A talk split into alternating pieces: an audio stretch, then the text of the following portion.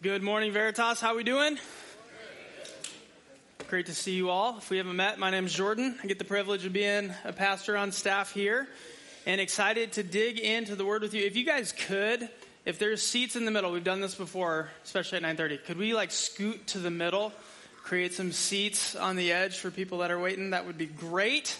Thank you. Not everybody smells great. Not everybody uh, feels super comfortable sitting next to you. That's part of being family. That's us, right? And I would say that about myself. So no shots fired. Um, love you guys. Grateful to be with you this morning. Uh, if you are honest with yourselves, you don't love the fact that we just went through that two-week season of fall, and now the next one is on the verge, right? Starts with a W. Anybody want to say it? Winter. Oh, yeah. There's snow. Hey, I was going to hold off on the four-letter words this morning. We're going to talk about that later. Uh, yeah, wasn't even going to bring snow up, but when I woke up this morning and pulled out my weather app, it actually said flurries, and I was like, what are we doing? I didn't want to talk about that. Um, and I've, I've started to think, some of you are familiar with J K Rowling's series, the, the Harry Potter series, where this dark, evil character whose name is He Who Must Not Be Named, right? Don't, okay? He Who Must Not Be Named. There's parts of our vocabulary that we just, we don't want to say the word because it's tied to something, and so we stray away from it. In the Howell household, there's a few. There's actually quite a few. Here's a couple. Cocoa Melon. We don't say that word in the Howell household. Uh, we try to stay away from Hawkeyes, all right?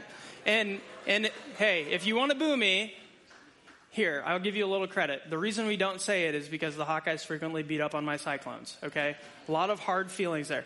Um, and then more frequently around the Howell household lately, uh, what we would call bathroom words, uh, which are words that are only to be said in the bathroom. And I trust you're mature enough to figure out what those might be. Uh, we have words that we avoid, and that's true in every sphere of life. Uh, but particularly this morning, as a gathered church, I want to talk to us about a word that we frequently try to avoid that we can't. It's referenced twice in our text this morning, and the word is this: religion. Religion. It's a word that doesn't sit right with us. And part of it is the fact that in twenty twelve, there was a viral video that was placed on YouTube called "Why I Hate Religion But Love Jesus." And it popularized this approach to Christianity, which said, do away with religion and give me relationship. And to that, a lot of us can say, yeah, totally, right? Like, I remember uh, back when Facebook was still cool, you, I saw people like changing their religion on Facebook to like, in a relationship with Jesus. And I'm like, okay, kind of corny, but we get what you're after. Um, this idea of religion uh, just doesn't feel right. We love the idea of being spiritual, but not religious. But let me ask you a quick question. Is religion a bad thing? Is religion in itself a bad word? Or is our problem maybe less with religion and more with bad religion? Right? Like, we've seen religion go wrong before. Well, the word religion itself is used five times in the Bible as a standalone word. There's obviously like religious, but the word religion five times in the Bible, used both positively and negatively. So it's not that religion itself is a bad word. And when you think about what religion consists of, it's actually a very hard word to define. But it frequently uh, is equated with commands, doctrines, structures, and rituals. And let me just ask, does Christianity have those?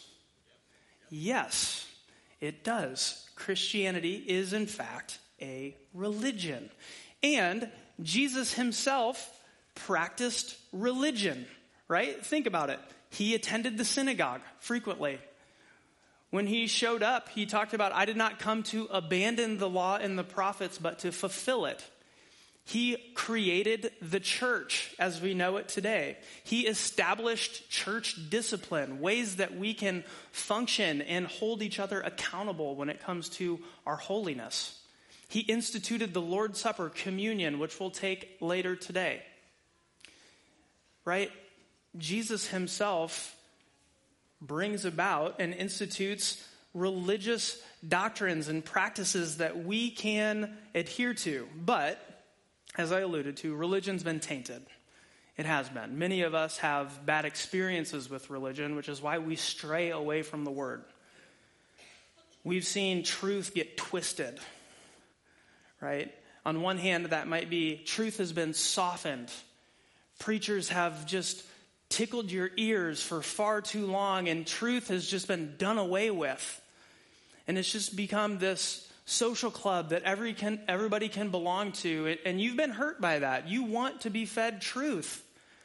Maybe on the other side, truth has been twisted and lorded over you. There's been an oppressive position of power in your life where you felt condemned, shamed, like you no longer belong because you fall short of the glory of God.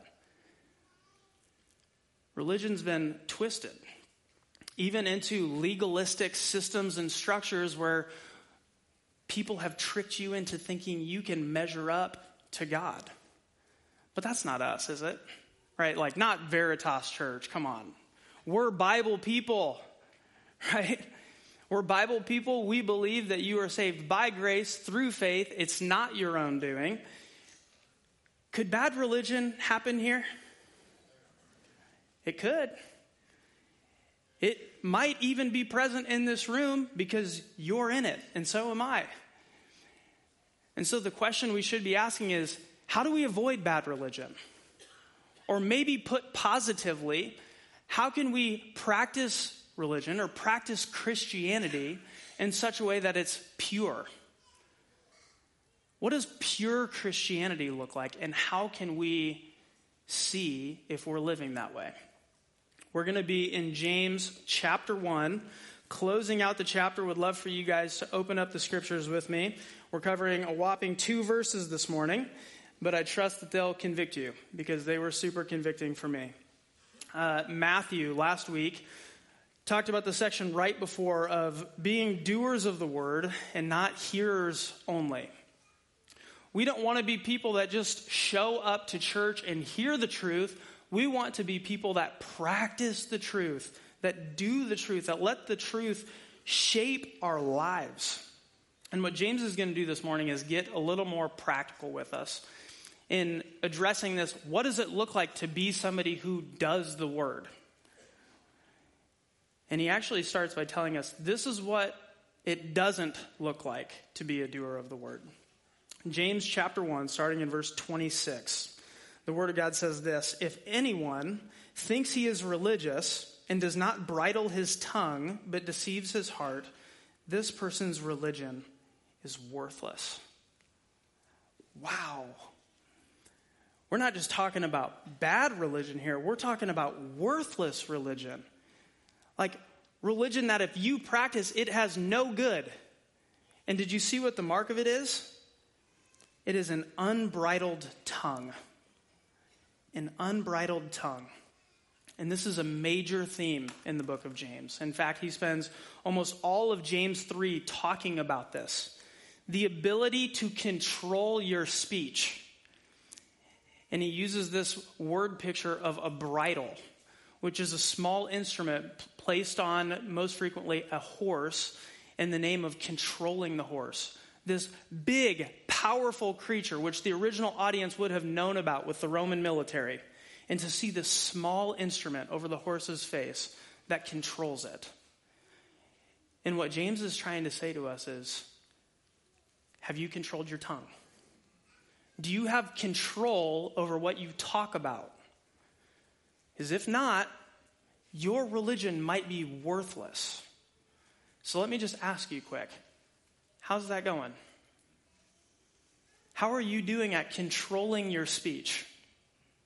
Right, we joked about snow being a four-letter word. There's other four-letter words that I know people in our church use, right?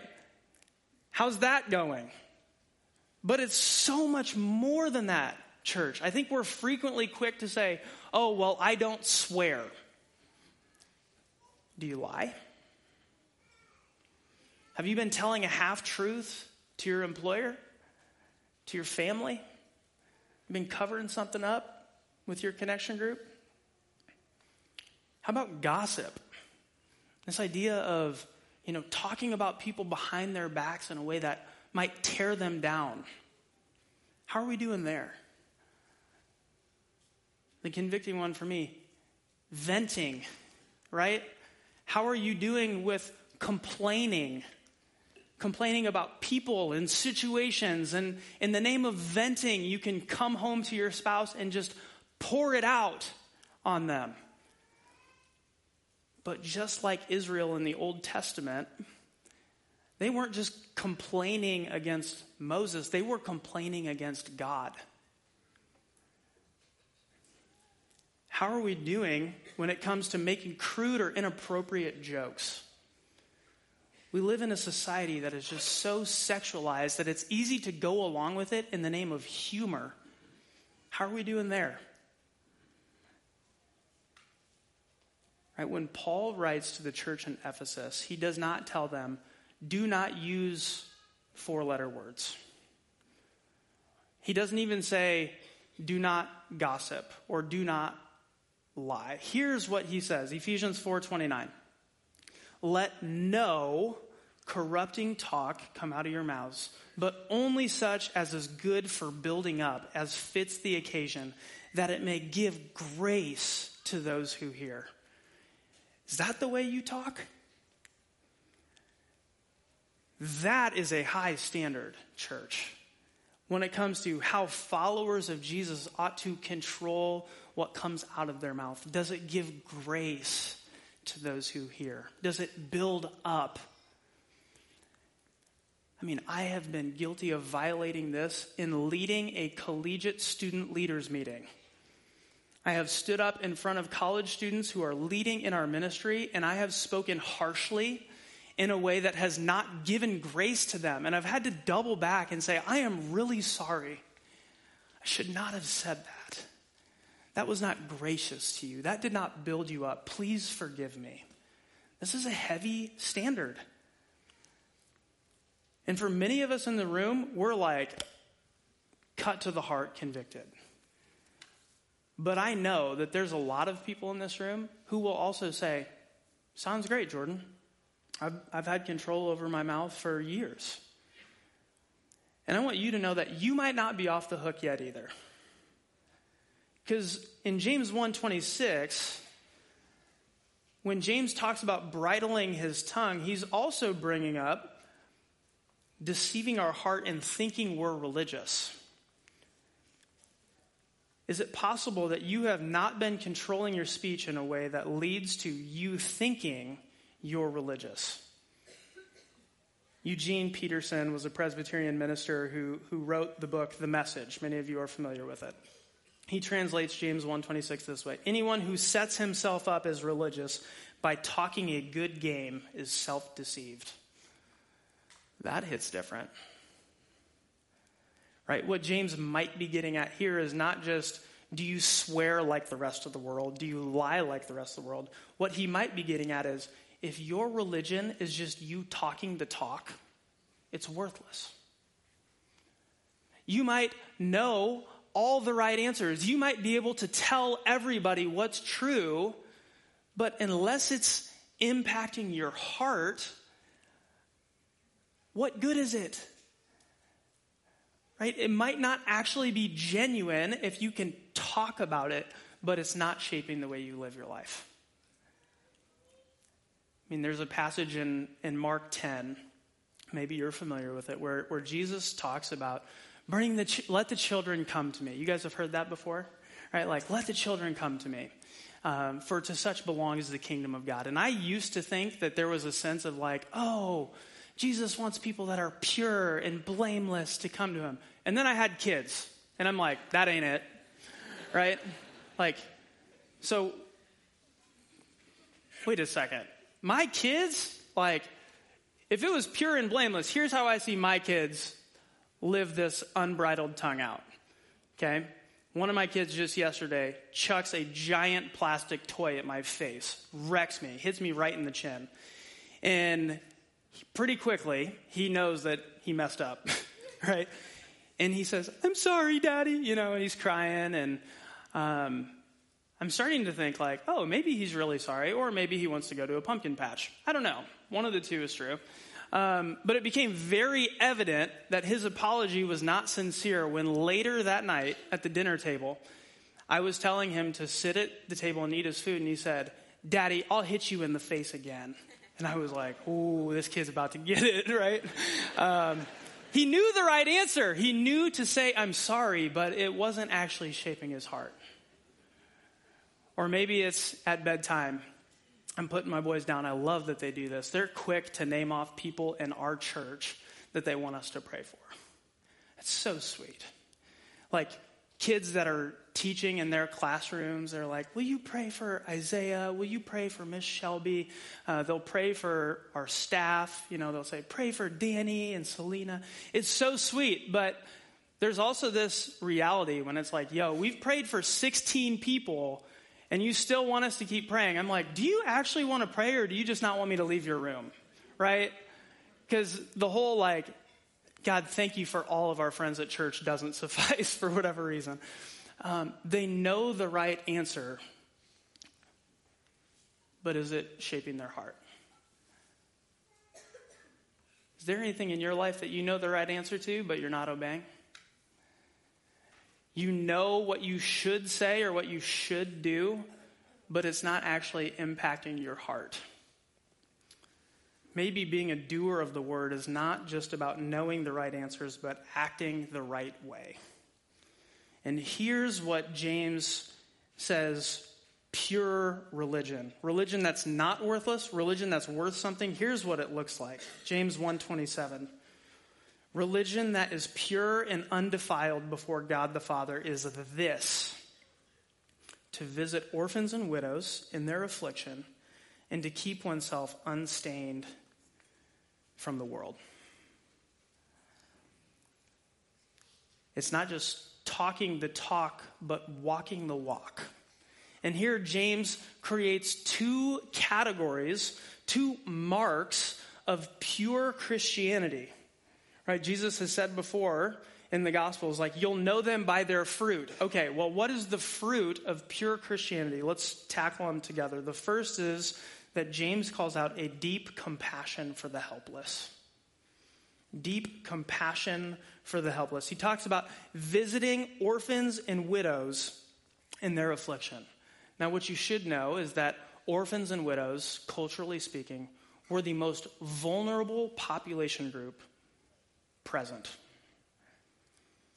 People that were unable to earn an income, and then with that were unable to qualify by any form of care from the government. They were left without protection.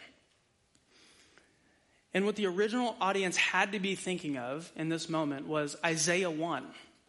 Their ancestors, the people of Israel, who actually were talking to God, were praying, were showing up and worshiping. And here's what God said to them in Isaiah one. He says, "When you spread out your hands, I hide my eyes from you. Even though you make many prayers, I will not listen." Because here was the problem with Israel. They were not caring about justice. The command in verse seventeen was, "Learn to do good, seek justice, correct oppression, bring justice to the fatherless, and plead the widow's cause." James is calling Christians to action, saying, you need to care about the vulnerable, the helpless, the needy in your community. So how's it going? I mean, it should wreck us, church, that today, twenty twenty-three, in Linn County, Iowa, there are over eight hundred children in the foster care system. Which tells me there's a huge need for healthy family units.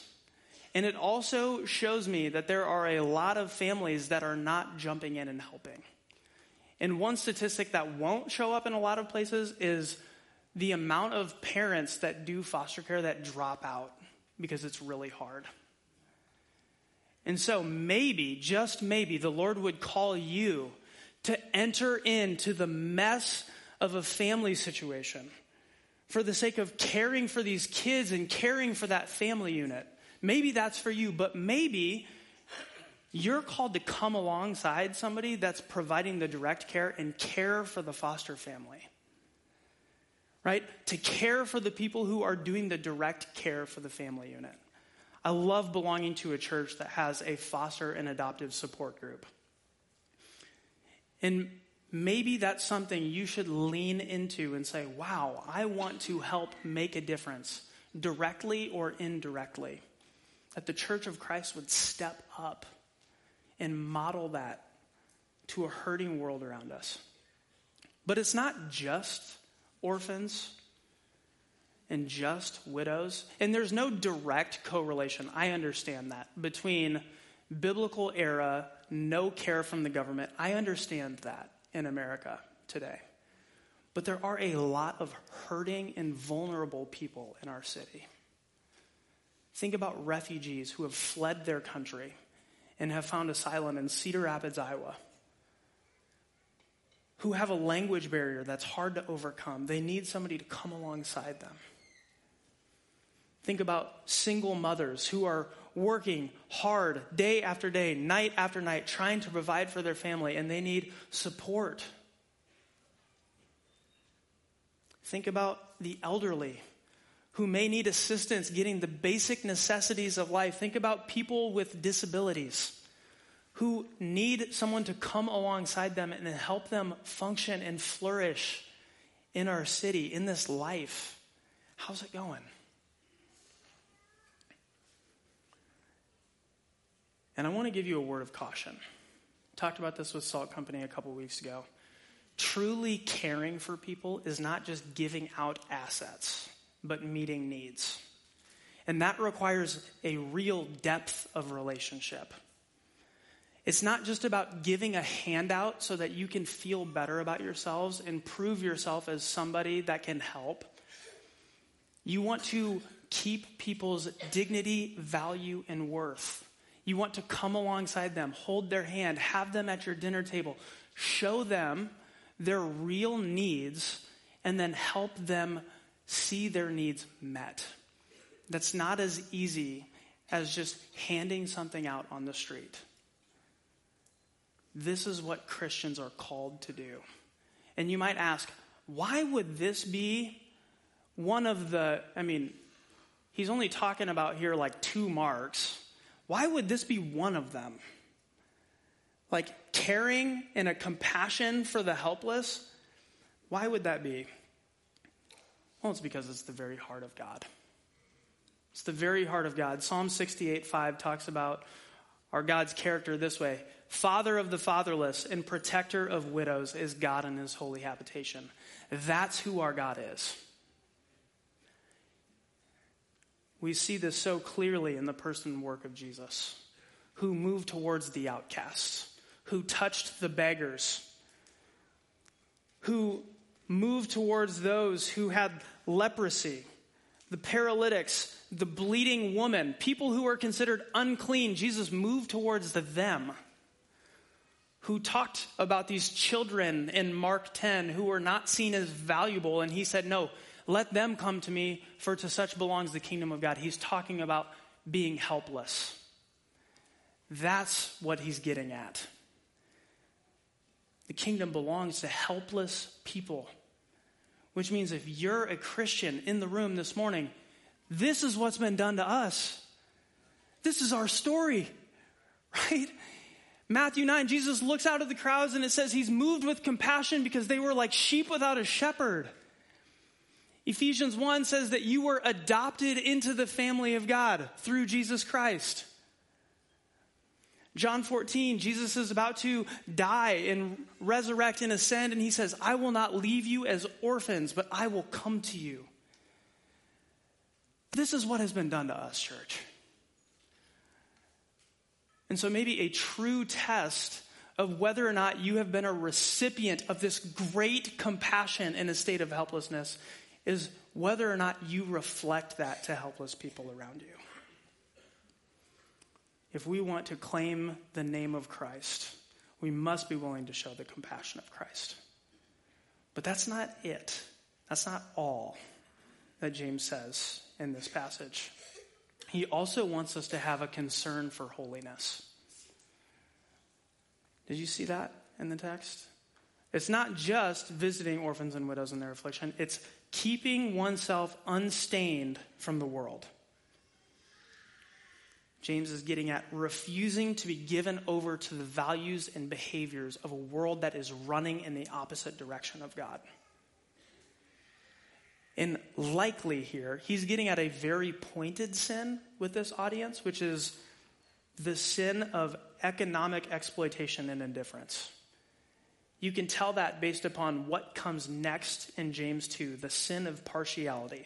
There's a high likelihood he's getting at, we cannot be like the rest of the world that climbs the corporate ladder and forgets about needy people. But being unstained from the world is about much more than that, too.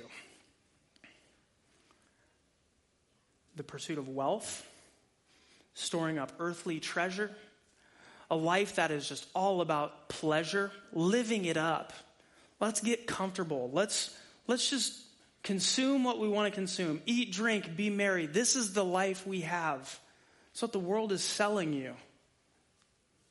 Sleep with who you want to sleep with. Drink what you want to drink. The weekend is for the boys. Like, whatever. That's what the world is selling you.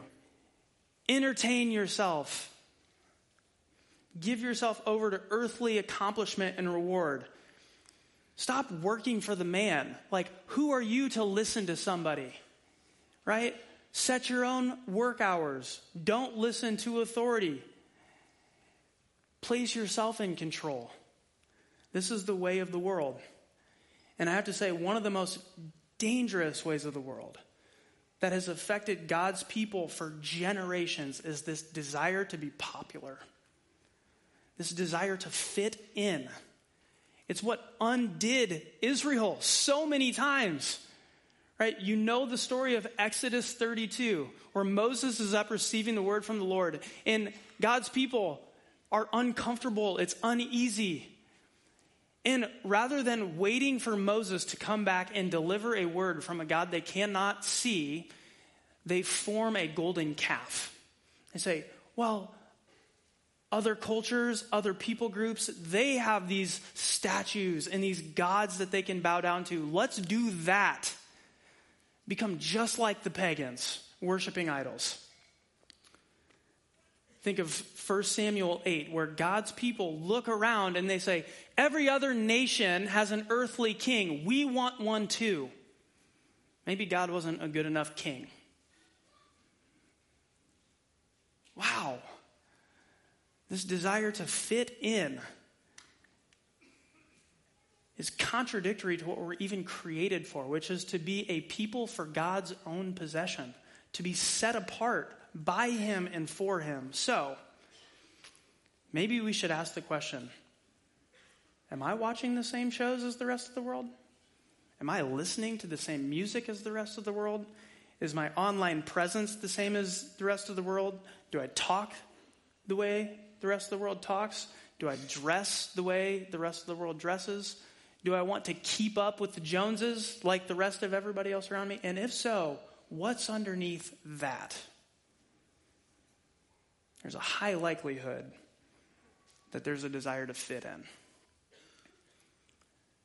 And it's a problem if people that do not belong to Christ can look at us, and if asked the question, what would you have to give up to become a Christian? If they could look at our lives and say, not much, that's a problem.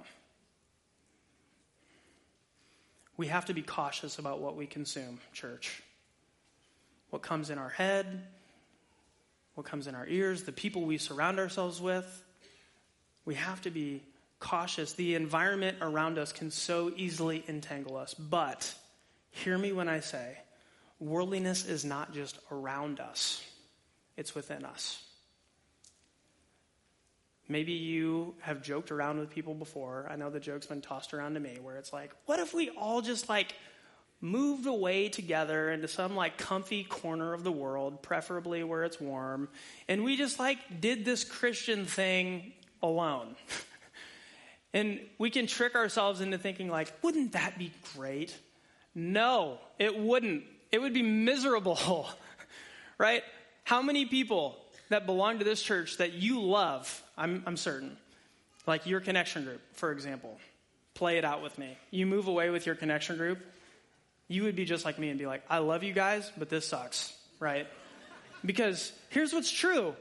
You're still you. You still have sin inside you. You still have this desire for control. You can't escape you. No matter how hard you try to escape worldliness around you, you still have worldliness inside of you. And God wants to get at that, right? Jesus in John seventeen says that you are in the world, but not of the world. So how do we remain in the world, but not become of the world? How do we remain unstained from the world? And why would this be such a big deal to God? Again, why would this matter? Why is he so concerned about our holiness? Well, Peter helps us out in First Peter one. Verses will be on the screen. He tells us, as obedient children, do not be conformed to the passions of your former ignorance. But as he who called you is holy, you also be holy in all your conduct. As it is written, you shall be holy, for I am holy. If we follow a holy God and we call ourselves Christians, we should care about holiness. Okay? And if you call on him as Father who judges impartially according to each one's deeds, conduct yourselves with fear throughout your time of exile, knowing that you were ransomed from the futile ways inherited from your forefathers, not with perishable things such as silver or gold. But get this, this is incredible. You were bought with the precious blood of Christ, like that of a lamb without blemish or spot. It's the same exact language as James one twenty-seven of what we're being called to be, unstained from the world. We follow a Savior who was the lamb without blemish or spot. That's what we're called to do, to have a deep concern for our holiness and to follow after Jesus, who was holiness in human flesh, God who came as a man, who lived more than thirty years in this broken world, who was mocked frequently as a friend of sinners and tax collectors, but he was perfect. He was perfect. Never spoke a false word. Never complained. That's the God we follow. And now he has created us as a people for his own possession to put him on display. There's a pastor by the name of Charles Spurgeon, long gone by now, but he was known as the Prince of Preachers. He, he said this about remaining unstained from the world. I would like to see a Christian not kept in a glass case away from trial and temptation, but yet covered with an invisible shield, so that wherever he went, he would be guarded and protected from the evil influences that are in the world in almost every place. It's like, the goal is not convent living. The goal is to be filled with the Spirit, to be obedient to the Spirit, because here's what's true, church. If you have trusted in the finished work of Christ, in his perfection, not your own, in his moral standard, not your own, then here's what God has done for you. When he resurrected, when he ascended into heaven, here's what he promised you in John fourteen. He says, the Helper, the Holy Spirit, whom the Father will send in my name, he will teach you all things and bring to your remembrance all that I have said to you. The same Spirit that lived inside of Jesus and allowed him to live set apart, holy, perfect, now lives inside of you. And so this command that once was unbearable, right?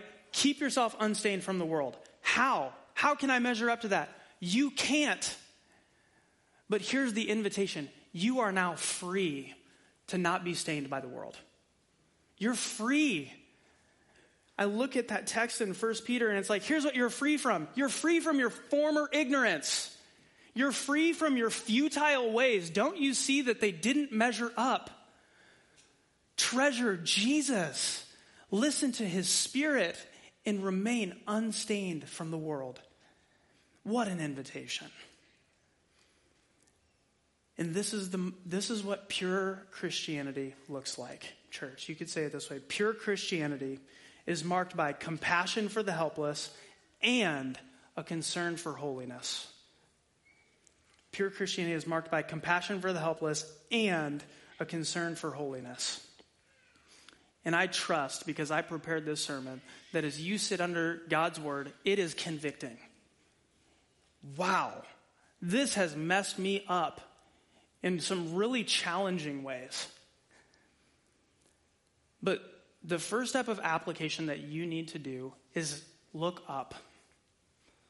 I mean, Caleb set up our time of worship of like, lift up your eyes.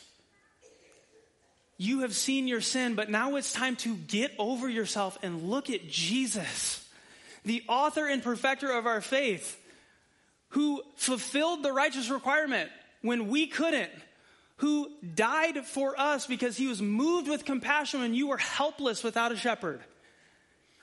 Look at Jesus. Refresh yourself in the gospel. You are an adopted child of God. He is not waiting for you to clean up your act. He says, come home, let me clean you up. Look up. And yes, from that place, we need to respond. James is a book that is action-packed, and we actually have to live out our faith. So here's what you might need to do this week. You might need to look within. Look within. I think there's one camp in our church that would champion compassion for the helpless, and praise God for you. Thank you. You are quick to hand out meals and to meet with people who are really needy, to come alongside th- those who are hurting. And you might need help looking in.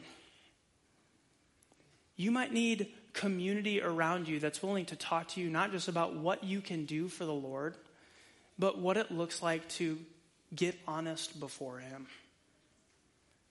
To have a concern for your holiness and not just a compassion for the helpless. You might need to look within this week. What parts of your life are still marked by worldliness? What words do you know and say that you are not obedient to? Look within. But on the other hand, some of us in this room might need to look out. You have been given a great God-given disposition to hate your sin, and thank you for modeling that. You love the idea of getting together as a connection group, going deep, talking about theology, and uncovering the sin in your heart. Thank you. But have you lifted up your eyes and looked at the hurting in our community? Have you helped meet a need in any way, shape, or form that shows that you are a recipient of compassion? Maybe you need to look out and see the hurting and the helpless and be an extension of the compassion of Christ. You see, both of these are necessary. And I think what's true is, as a church, we would hate to be divided over these issues. To look across the aisle and say, well, if they would just care more about the helpless, or if they would just care more about the holiness. What if, instead of looking down on each other, we would link arms and start doing ministry together? That we need brothers and sisters in this family who think differently than us, who are wired differently than us, who are gifted differently than us, so that when we come together, we both have great compassion for those who are hurting and a deep concern for our holiness. Wouldn't that be amazing? You would love to belong to that type of church. I trust you would. There's a story of this lived out through a couple friends of mine from Cedar Falls who felt compelled by God himself to move towards this mission of foster care. And they were compelled in such a way that they said, we care about the family unit, right? Most foster parents are moved that same way. We want to enter into the mess of hurting families and see redemption lived out. And by God's grace, they got a front row seat to this, right? They get this baby girl in their home, but they don't just care for this baby girl. They care for her mother. Her mother starts coming with them to church. She meets Christians, the church. They get to the root of her needs. Most importantly, in the gospel, she's baptized. The church gains a sister in Christ, and they come alongside her and they say, you still have real needs. Your trailer's not up to code. Well, praise God, we have a couple people who are gifted in woodworking. How can we do that? She gains employment, gets two, three jobs, and now childcare is hard to afford. People step up and they say, how can we watch your baby girl? It's not just about doing the right thing. Right? I think about Matthew five. This is the church, the way Christ designed it. You are the light of the world, a city on a hill. So here's what you should do. Let your light shine before other people so that when they see your good works, what do they do? They glorify your Father who is in heaven.